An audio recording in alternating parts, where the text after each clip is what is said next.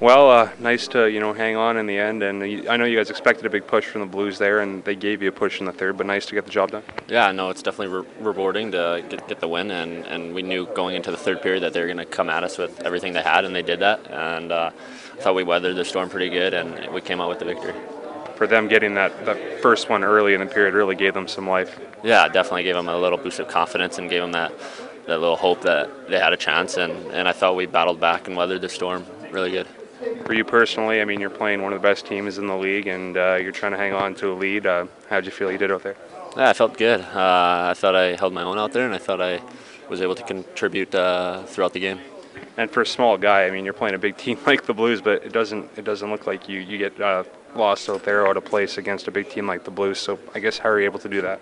Yeah, no, I think it just uh, it's it's helped with the coaching staff I had down in Bakersfield and and the coaches up here just uh, kind of kind of holding my hand through the defensive zone and, and let me know what to do and what to fix.